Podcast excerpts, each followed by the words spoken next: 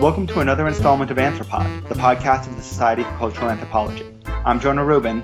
And I'm Rupa Pillai. So, last podcast, we brought you all a glimpse of the annual American Anthropological Association meeting that was in Chicago last November, and we're continuing that today. So, Jonah, what was your favorite thing at the AAA's this year? That's a tough one. I saw a lot of good panels, but if I had to pick one, um, I would have to pick uh, a panel that was organized by Anthropod's very own Grant Otsuki, who people might have heard on other podcasts, uh, that was called Worlding with the Body. It's a great title. Um, what exactly is worlding? Well, it's a really complicated analytic term, and I'm not going to be able to do it justice here. But briefly, it can be understood as a way of thinking about the body as not just an object, not just this inert fleshy material, but as things that actively create the world. And this can be everything from the everyday experiences of asthmatics or of people taking medicines to the ways that certain people are trying to achieve immortality. And from the ways that people interact with their deities to the ways that scientists try to describe bodily sensations in academic journals. Interesting. Well, let's start off by hearing an interview you did with one of the panelists. Uh, yeah, so a bit after the meeting, I got a chance to sit down with Ali Kenner. Uh, Ali Kenner is an assistant professor in the Department of History and Politics at Drexel University, and we got to talk about her paper from the panel. So, Ali Kenner, welcome to Anthropod. Thank you, Jonah. Uh, well, you presented this paper as part of the World in the Body um, panel entitled Can You Feel It? Atmospheric Sense and the Emplacement of Care. And in it, you start off by describing an anthropology of air. So, for starters, I was hoping you could tell us why it's important for anthropologists to study something like air or the atmosphere and how we can go about doing this. So basically, the, the whole idea of an anthropology of air comes from Tim Choy's work on environmental politics in, in Hong Kong. In his book, Ecologies of Comparison, air uh, is an analytic, analytic device uh, for looking at relationships between bodies and places, and specifically in Hong Kong, but also thinking globally. Um, and so an anthropo- so air is used to look at the intersections and relationships between um, different ontological and epistemological scales. So body, region, globe, politics. Um, so for me, this means you know using air in the case of asthma, using air as a tracing device, where you can follow air into the body through respiratory exchange and see, for example, how atmospheric substances are interacting with airway walls or the immune system in the context of you know clinical studies. Um, and then you can bring this back out to looking at air in environmental monitors that measure pollution um, and how pollution levels are communicated to various publics. So how the public understands air. Um, and you can analyze air the role that air plays or that certain kinds of air play um, in environmental health studies. For example, um, asthma and air quality studies that are focused on traffic corridors, or uh, asthma studies that are focused on uh, industrial sites, um, or that look at climate change, for example. Um, you can also use air. You can by looking at air, you can see how pollution is regulated or not.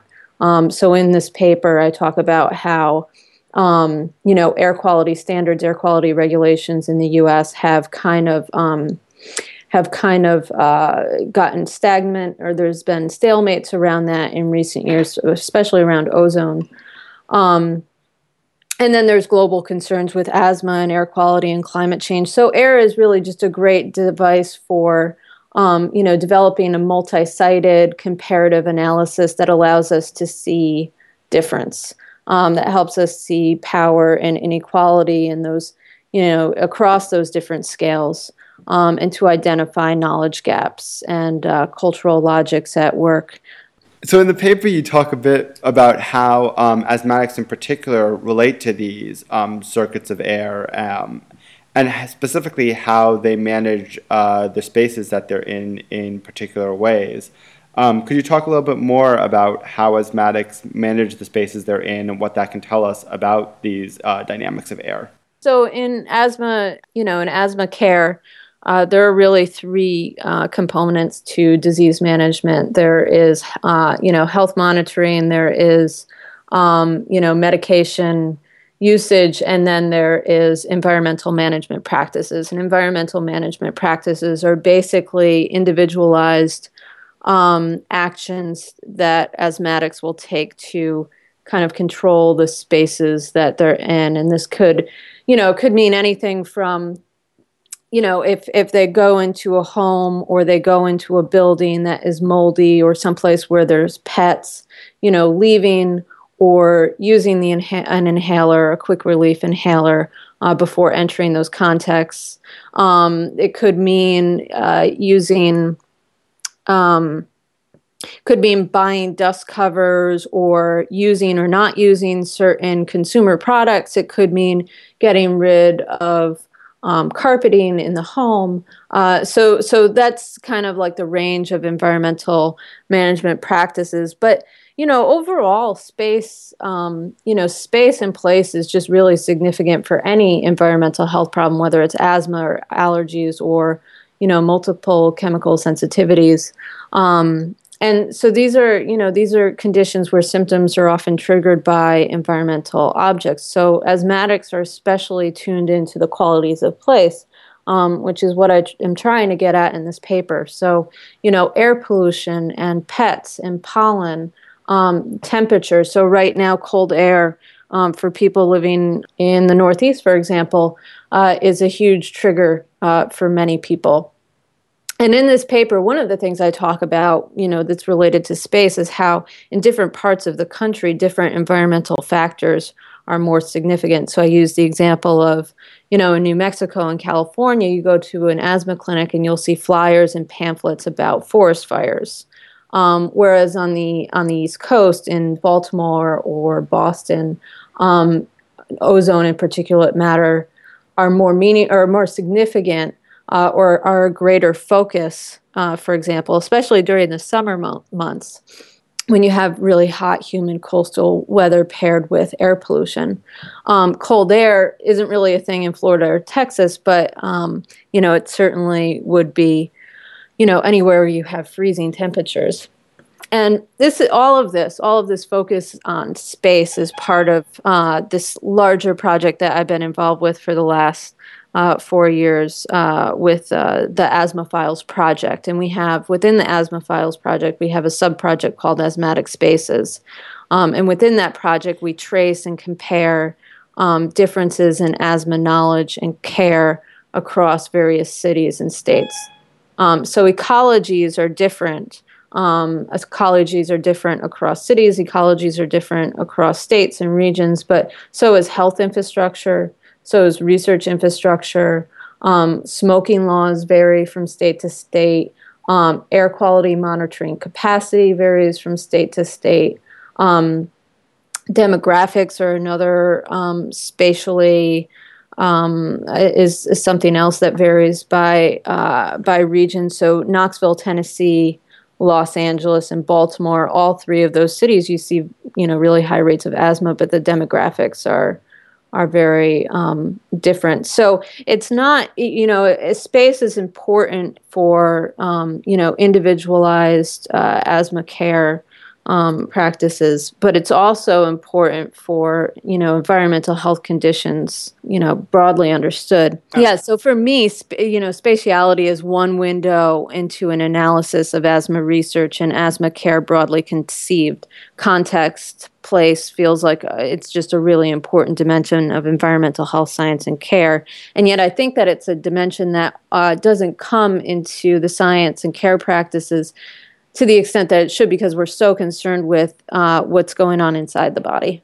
Well, one of the most fascinating things for me about your paper, about this attention to space that you have, is you don't just call our attention to the variances that exist between different cities and between different regions, but you in fact call our attention to a much uh, subtler level as well with the variances of individuals in a room. You talk about yeah. how you know you can have a crowded room in which only the asthmatic, the one person, will be having a certain experience of that space. They're, they're, as you said, more attuned to the space than the others around them, and how they, in fact, lack a certain shared experience in many of these spaces that are triggering their um, symptoms. Um, so, I was hoping you could tell us a bit more about how you study um, people with asthma, that is, people who don't have a shared experience often, who are separated from a shared experience with the people who they may be standing right next to? Yeah, um, yeah, that's a really good question, and and and this comes from this whole idea that you know environment is a shared um, is a shared kind of thing. Environment is a shared ground. We have commonality uh, through place. Um, but you know, for asthmatics, that's that's just not the case. And and this is actually this this kind of critique is coming from you know reading in the environmental justice um, literature about how communities become ill together.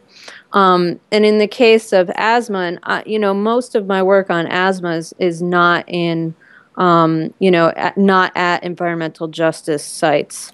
Um, the environmental justice literature being the people who call attention to the ways that factories and other um, site pollution affects asthma rates in local communities, right? Yeah, that's right. But not even asthma, just, you know, not even asthma specifically, but just environmental health conditions that are produced by um, the by pollution. And, and so not even necessarily asthma specific, but just the health impacts of, of um, uh, industrial pollution. Right. Um, but uh, but yeah, I mean, I think that it's hard to study asthma because the condition itself is very fleeting. So you you know you called up the example of an asthmatic being in a, a room you know with many other people and um, experiencing symptoms or having a problem with you know something in the room or something about the quality of that room um, and no one else will have uh, will be experiencing or having that reaction to the space even if there's other asthmatics in the room. Um, so asthma can be different from one person to the next. Asthma can be different um, in the same person over the course of their life um, and and this is the thing about asthma. It comes back to air. Air is often characterized as erratic, variable, and hard to pin down. Um, and Tim Choy talks about this in his um, book as well. And as a breathing disorder, asthma can character- be characterized um, by those same qualities as well. Um, erratic, variable, hard to pin down. It's a heterogeneous uh, condition um, that's difficult to track and account for. Um, this is, you know, certainly the case. This is certainly true for public health studies. Um, and asthma is often, you know, co- comorbid with other disease conditions, and that makes it difficult to parse out. Um, the flip side of this is that because people's experience with asthma can be very erratic and inconsistent, um, bad during certain seasons or certain periods of life, um, and then you know they won't have any symptoms uh, for long stretches of time. Because the condition itself can be rather fleeting um, it can be really difficult for asthmatics themselves to account for their own condition. Um, so it's not uncommon for asthmatics to misjudge how often they're experiencing symptoms or how much the disease is impacting their life because of that inconsistency. One of the interesting things that um, you do in this paper is you take these breathing disorders and you talk about how they're not simply um, a one-way result of the uh, of, of industry and pollution sources around them um, affecting a biological world, but in fact how we can read off things about the post-industrial world that we live in from the experiences of asthmatics. So I was hoping you could tell us a little bit more about what studying these experiences of asthmatics and people with other sorts of breathing disorders can tell us about the post-industrial li- world that we live in more broadly. Yeah, well, you know this this whole kind of frame of um, thinking about asthma as a condition of late industrialism comes from, you know, Kim Fortun's work on her recent work on late industrialism and and the idea that industrial infrastructure um, is outdated, it's corroded, it's crumbling, and it's filled to capacity. So thinking of landfills um, thinking about smokestacks and traffic corridors and you know uh, environmental monitoring networks that are 30 years old. Um, but it's not just about you know like the materiality of late industrialism. Um, it's also about the logics of late industrialism where you know design paradigms and sense making apparatus are no longer appropriate to um, you know contemporary needs and problems. So you know, Fortun talks about how early 20th century infrastructure just wasn't built with uh, ecosystem or human health um, in mind. And, and she talks about this in relation to toxics and how we study toxics. So, our current means of studying and categorizing toxics rely on scientific paradigms and technologies that have difficulty with the complexity of human environment interactions. So, this whole idea of late industrialism, you know, is characterized by structures that are falling apart and um, that, you know, the things contained by these structures, whether it's logics or materials, are exceeding the structures of late industrialism.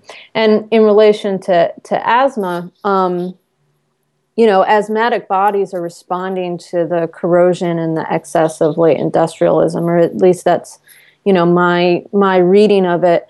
Um, you know, so it's a question of how are late industrial subjects engaging with their environment um, what practices are cultivated to deal with late industrial contexts. And part of my book project is to compare, um, you know, the care practices across state, clinic, community, um, and homes that address the health impacts, um, like asthma of late industrialism broadly conceived.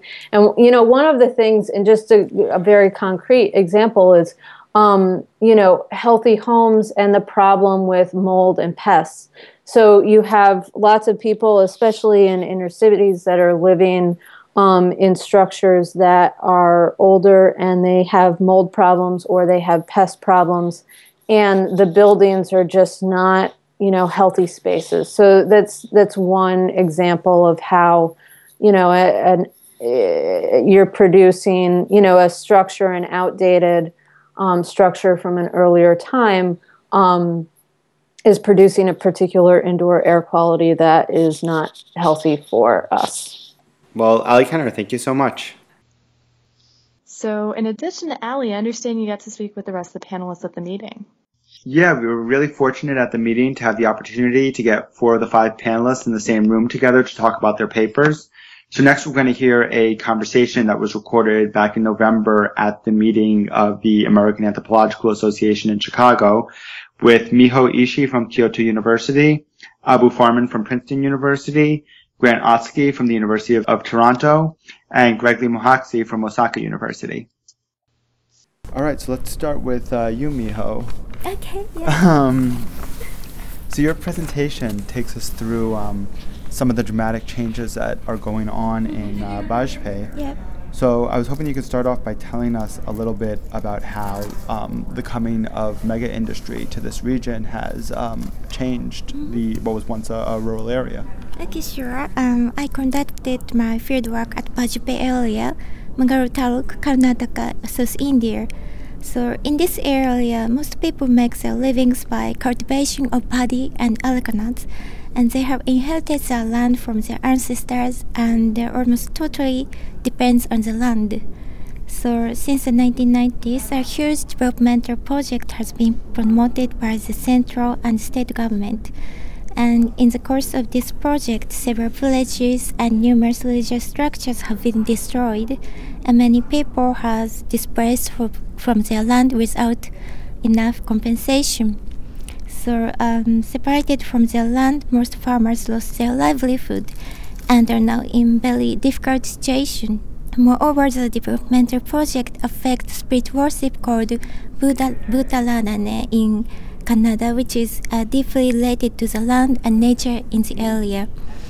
So um, it becomes very difficult for the people to maintain Bhuta or spirit rituals when they are separated from their land uh, since the Bhutas or spirits are regarded as the power of the land and nature itself. So the people are now struggling to hold onto their land as well as to maintain Bhuta worship by protesting against the land acquisition. Great. In your paper, you talk about how people engaged in uh, Bhuta worship um, may not always act as autonomous agents. You know, yeah. we have this idea of people who, in their heads, they make decisions mm-hmm. about themselves and then they enact those decisions. But you complicate this narrative um, very effectively in your mm-hmm. paper, talking about how people can be thought of as minor partners in relationships with deities. Mm-hmm. So, could you explain a little bit why thinking about your informants as these autonomous individuals who are in charge fully of their own actions in the world mm-hmm. is uh, problematic? Uh, yes, I think it is very important question.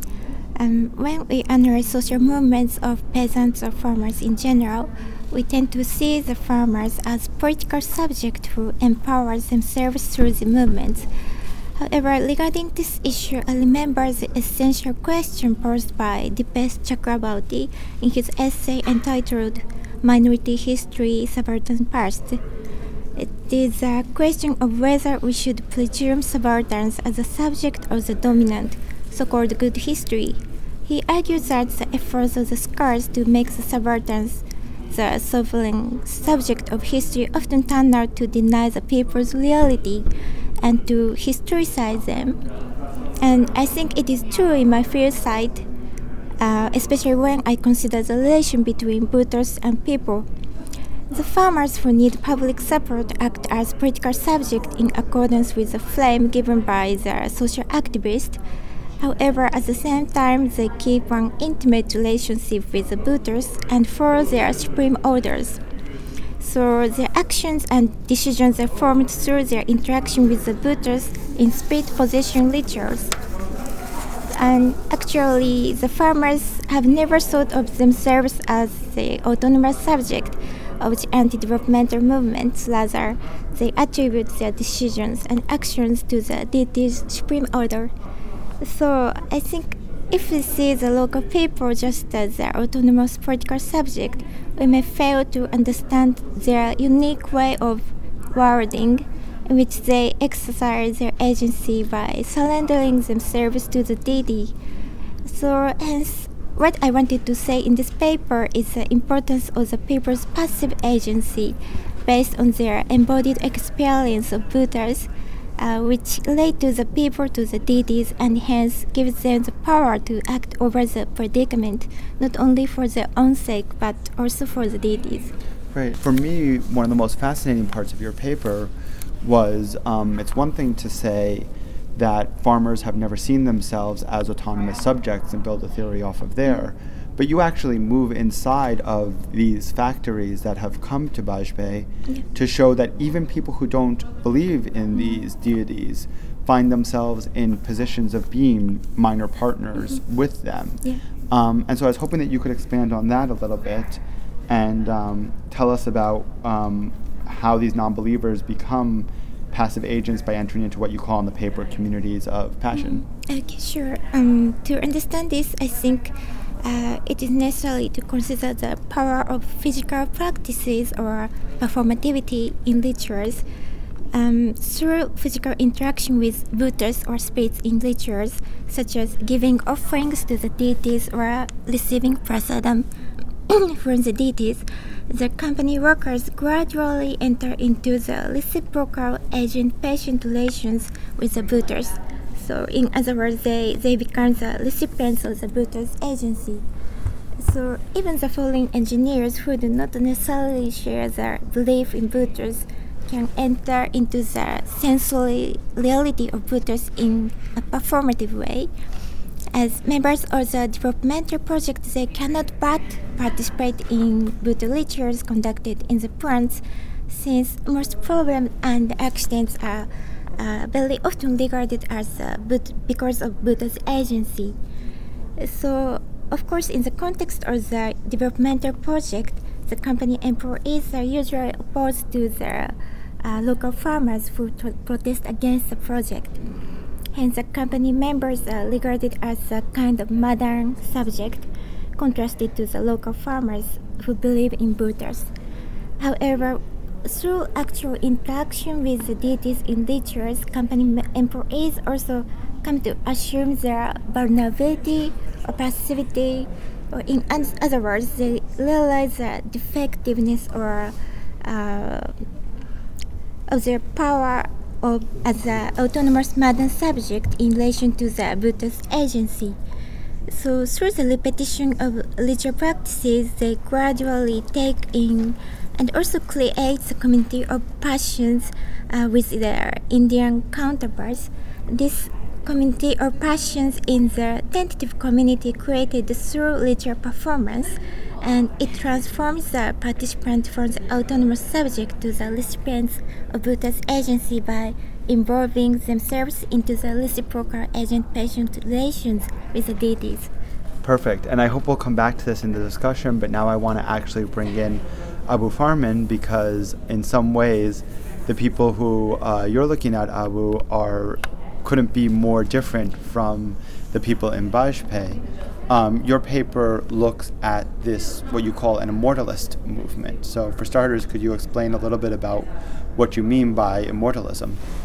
Yeah, so I'll, I'll, I'll say a little bit about my work, but, but, but before I forget, I think part of it, and part of the good thing about this panel was that, in fact, there are a lot of ways in which these things aren't so different, although they seem to come from different worlds. Um, so my, my, own work is with immortalists um, and on immortalism. So it's it's a group, a movement of people, mainly in the U.S., principally in the U.S., who are trying to achieve uh, physical immortality through technoscientific means. So the, there's basically three strategies. There's cryonics, which is freezing yourself um, at the time of death to uh, and wait for. Uh, a future in which science will have defeated the various ailments that lead to death um, and when you can be reanimated. So that's one strategy. Um, then there is uh, biogerontology, which in a way is the most mainstream of of the three strategies. But basically, thinking about the body as uh, mechanical parts that fall apart, and if you keep correcting those uh, and repairing them, then you can add 5, 10, 15, 20 years bit by bit to life and reach escape, what they call escape velocity. Um, at which point you will you know keep keep going and science will advance by a lot every five years so every five years you extend you get another 10 and so on um, and then the third one is uh, through artificial intelligence um, and the idea there is that if you are a reductive materialist then then and and you think that your body is made up of sort of patterns uh, of, inf- of information, basically patterns of atoms that, that go about knocking into each other in your brain. And if that pattern can somehow be replicated computationally, because that's what uh, people think is happening in your head, is, is a series of sort of computational uh, events. Uh, so if you can take that and replicate it on another platform, uh, computers, silicon instead of biology, then you will have a way of extending the, the self um, into the future without it being reliant on this uh, terrible biological body of ours that betrays us uh, around this age. So, now, on the one hand, this sounds like a very technical process of how do we overcome the practicalities of the frail human body but you, in fact, move beyond there to say that there's a real reconfiguration of how people think about what it means to be a human being. Um, so I was hoping you could talk a little bit more about this notion of an informatic being that you develop in the paper. Yeah, so they, they the, particularly the um, mind uploader segment of this population um, really wants more than anything to achieve uh, a enhanced super intelligent state of being uh, where uh, our sort of already very complex 100 billion neurons and their all the synaptic connections and so on uh, can be even uh, made more complex more s- speedy rapid uh, on sort of you know parallel plot processing computational platforms whatever computational platform they imagine. But so so in that sense, they, you you become uh, non-biological. You become uh, you, you you gain the possibility in these imaginaries of uh, uh of being able to migrate between substrates and between minds and people and mind meld uh, and exchange consciousness and so on. So um, once you accept certain premises, certain uh, certain premises about consciousness and, and matter and computation, then you have these scenarios through which people are really imagining this future and, and, and not just imagining part of what I was trying to uh, do in this paper and in other papers is to say uh, these aren't just imaginings; they're projects. Um, they uh, they imply uh, uh, organizations that are trying to create artificial intelligence with this goal in mind. So they're not doing artificial intelligence to make better microwaves that can wake us up and do you know those kind of practical things, but they really want this part of it, consciousness, to solve the riddle of consciousness. Um, so in, th- in those in those respects, they, they really look forward to leaving the human body. They look forward to enhancing it. They look forward to changing it. And if, to some extent, our humanness is related to our, our em- embodied uh, current form, then yes, then they're going beyond uh, human. But at the same time, they think, uh, you know, that's not what matters about being human. And so, in the ways that the best anthropological theory always does, you in fact read back their practices onto our own anthropological theory in order to talk about how this has potentials for thinking through the kind of traditional philosophical um, mind body issues um, that have dominated so much yes, of our writing. that's right. That's right. And I think that's where that's where I mean I think that's where these two papers, for example, and some of the others connect again because I think with the concept of information, and you don't have to buy into exactly all of what they are saying, but I think I think there's a way in which the concept of information has acquired a, a very interesting role in Western scientific discourse and analysis, and it's just not just limited to these folks who seem to be doing something, uh, you know, radical uh, in the corner. But in fact, I think that uh, notion of information permeates a lot of the a lot of the physical sciences. And the idea basically is that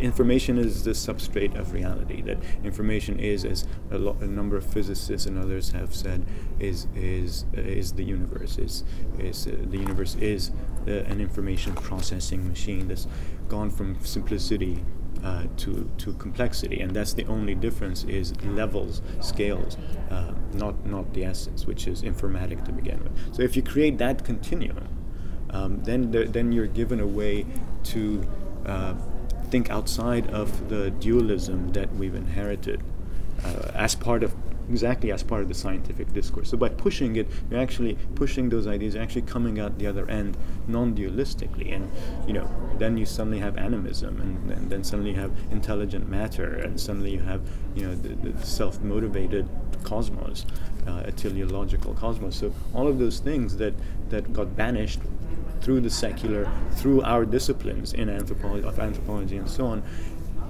are being through science itself are, are coming out the other end and become you know not so far from the Bhutas who are animating these machines and the people and so on. So, actually, so speaking of um, the question of information and what the relationship is between mind and body, I want to turn to Grant Otsuki now and ask about the sensory labs that you worked on in Japan. Okay. Um, well, I did my field work in Japan at a university-based lab that's developing uh, mainly wearable technologies, so little devices that you put on your body. And what's interesting about these technologies is that they use the idea of sensory illusions, like uh, a lot of people have seen optical illusions that where something is mo- looks like it's moving, but it's not actually moving. Um, so they use those kinds of tricks and techniques in order to make people sense the world and their own bodies differently.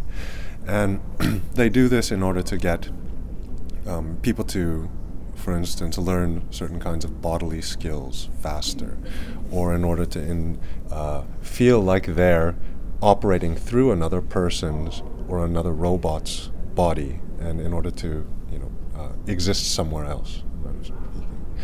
Um, and in my paper, uh, what I found interesting was how closely connected this is to the idea of language. And one of the things that Japanese scientists are always having to think about and always having to do is to wonder how to reach a broader audience, how to reach the international audience. Well, let's expand on that for a bit. what happens when these Japanese scientists attempt to publish in English journals and all of a sudden have to think about how to phrase their findings in the English language? Mm-hmm. Well, uh, the main the most important terms that they end up having to translate from Japanese into English are um, terms that have to do with sensory illusions. How do you name a sensation or name an experience or name an illusion and then turn that into an English word that can travel as sort of a scientific concept? And in many cases, this is quite an easy thing for them to do because uh, there are many sensory experiences that are common to everybody, right? Like being having your arm pulled by somebody, everybody knows what it's like to have that happen. And in those cases, you know, the translation is is fairly straightforward. But um, what happens in this lab is that because their devices induce illusions and work on the body's sensory systems, they end up producing sensations that can only be experienced through those technologies. Now, the problem becomes how do you name uh, a sensation that most people haven't had before? You know, they don't have this bodily experience of this strange sensation. And in one case, uh, they came up with one of these sensations that you had to use very sort of specific technology in order to, to experience. And they didn't know how to name it in Japanese. And they came to me to ask me if I could name it in English. Um, but I couldn't name it in English. It's an, um, you know, I couldn't come up with a name. I, there were like five or six words that I tried out, but they are contradictory in some ways, right? I had no good way to name this. Um, so uh, they have other techniques that they use to sort of get around this problem of translation and getting their uh, uh, knowledge out into sort of the broader international community. And so tell us just a little bit more about some of the um, successes and failures of translation that happen there and the kind of different pressures that go into making these decisions of how to translate these terms. So, one of the th- examples I talk about in the paper is uh, this feeling in Japanese. It's called doki doki. And it's sort of the, the when you feel your heart pounding is that feeling at, one level. And uh, they had a machine that would induce this feeling of doki doki in uh, a person who was using it. And when they when it in Japanese they could add the suffix kan to it, and it becomes doki doki kan, and they could talk about this doki doki feeling inducing device, and that makes complete sense, right, um, to them and their sort of uh, immediate community. Um, when they translate this word into English, you know, there are, are words to talk about, it, like your heart is pounding, but uh, they want it to, because the word doki doki also refers to this sort of feelings associated with romantic love, they want to build that into this term that they use. Uh, or the, the translations they have as well.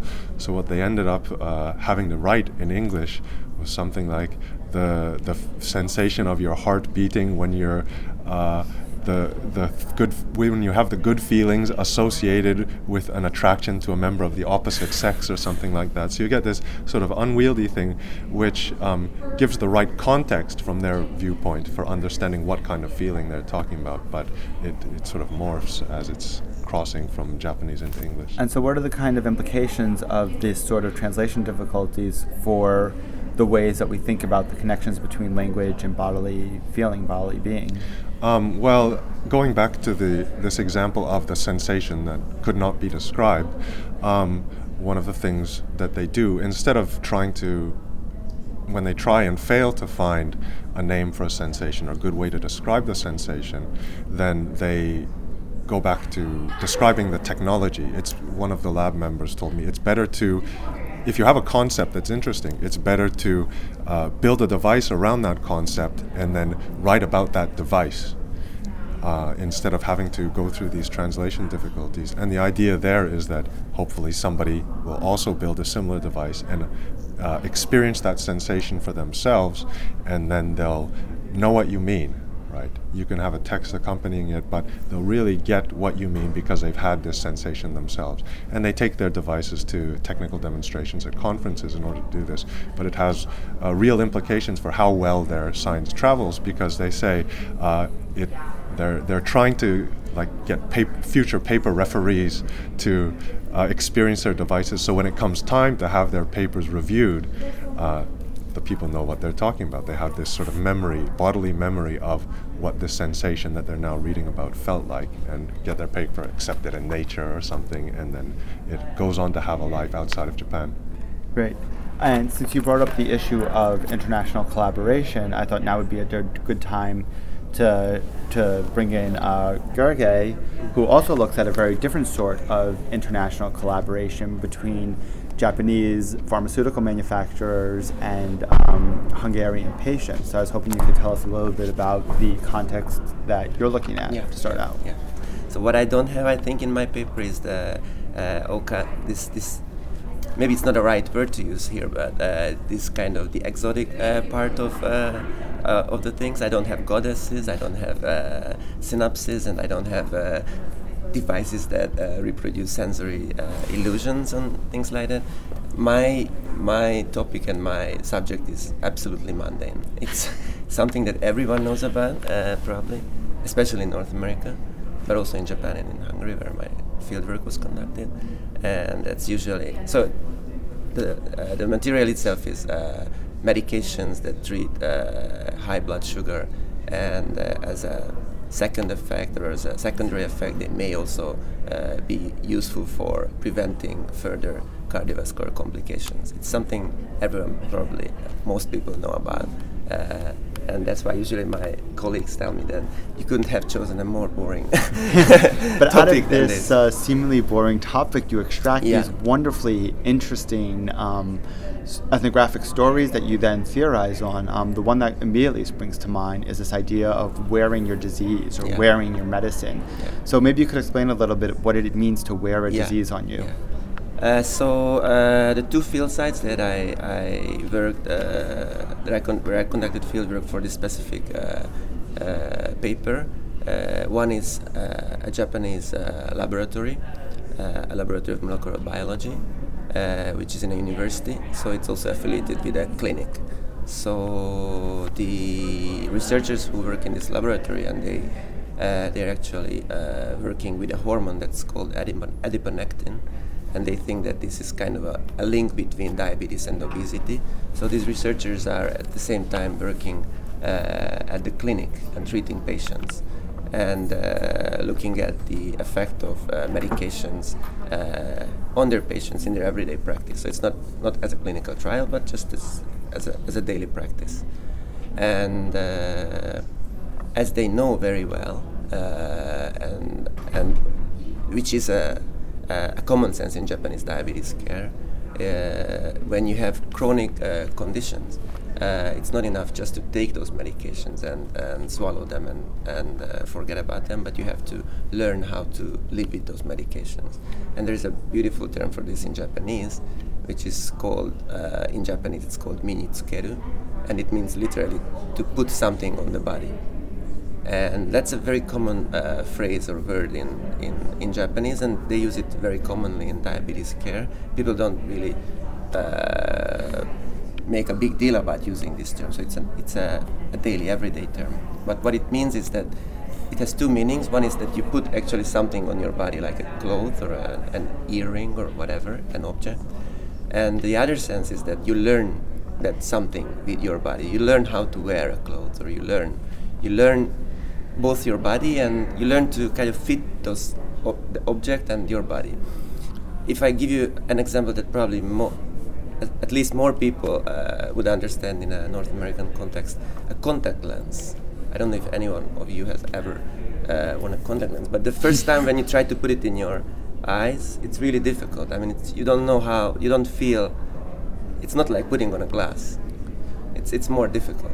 And so you need time that your body uh, get used to, your eyes get used to the contact lens, and it also uh, related to your techniques of putting it in your eyes. And you have this fabulous example of people becoming attentive more to their body when you have this um, nurse arguing with this doctor over whether somebody is experiencing the placebo effect Mm. in one of these um, drug trials. So I was hoping you could tell us a Yeah, little bit more yeah. about that example So then I have to. and what that tells us about the um, the ways that people's understandings of their own bodies are Yeah. being reconfigured through their interactions with these medicines. Yeah.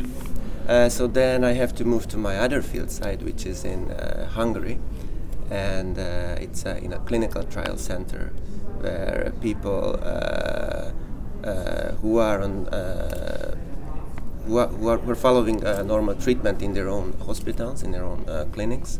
Uh, they uh, they are also uh, part of clinical trials, uh, in this in this trial center, and then they uh, they are tested. Uh, I mean, the drugs are tested uh, on them. Uh, so they are taking either dogs, uh, drugs or placebos. They don't know which, of course, because it's clinical trial. so it's obviously in that case they are not supposed to put it on their bodies in a Japanese sense. and also we are in Hungary, so we don't have this notion of putting something on your body.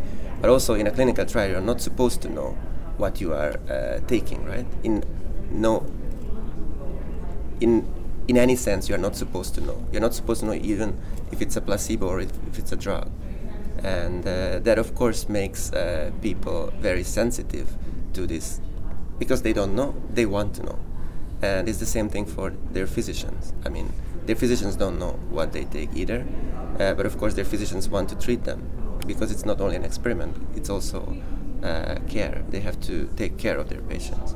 So it makes a lot of uh, ten. It co- uh, it's uh, a cause for a lot of tension and a lot of uh, uh, problems between patients and physicians because patients want to try to they want to know if it's a placebo or not. So in some sense, without, of course, being aware of uh, the Japanese term of putting something on your body.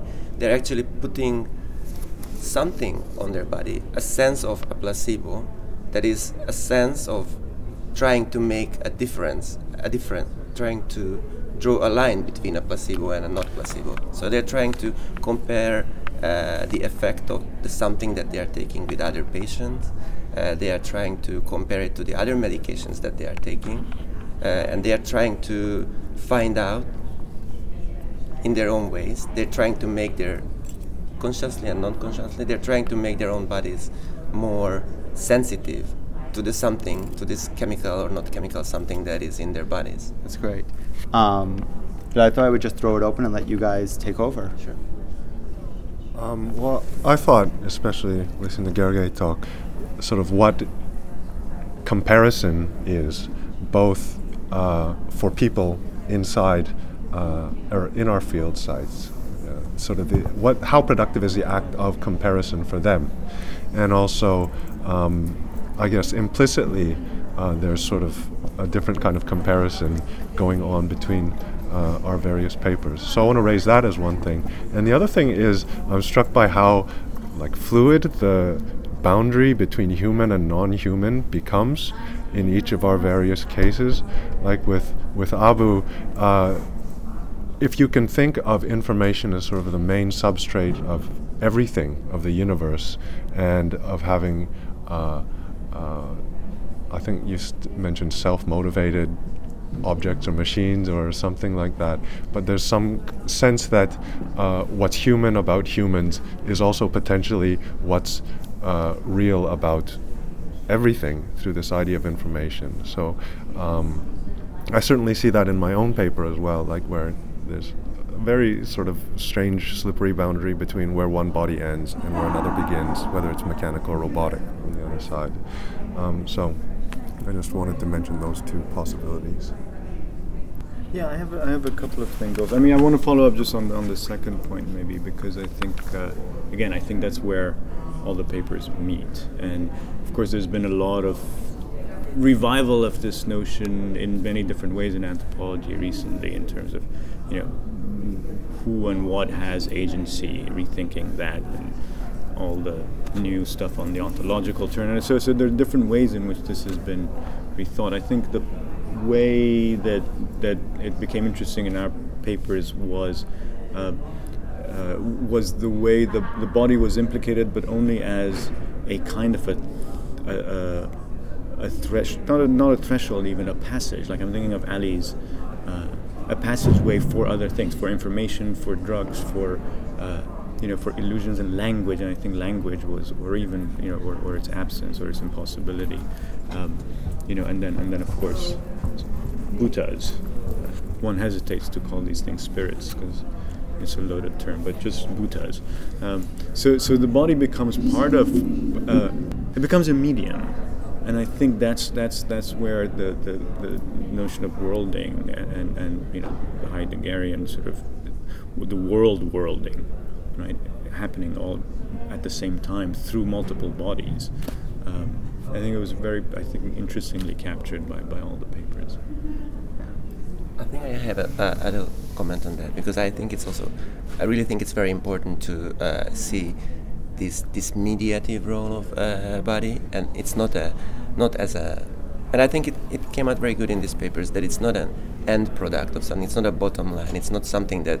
Uh, the final product or the final interest of uh, these papers. It's something that helps these papers to to move on to something else, towards something else. So it's I think it's very it's a more productive way of uh, using body or embodiment.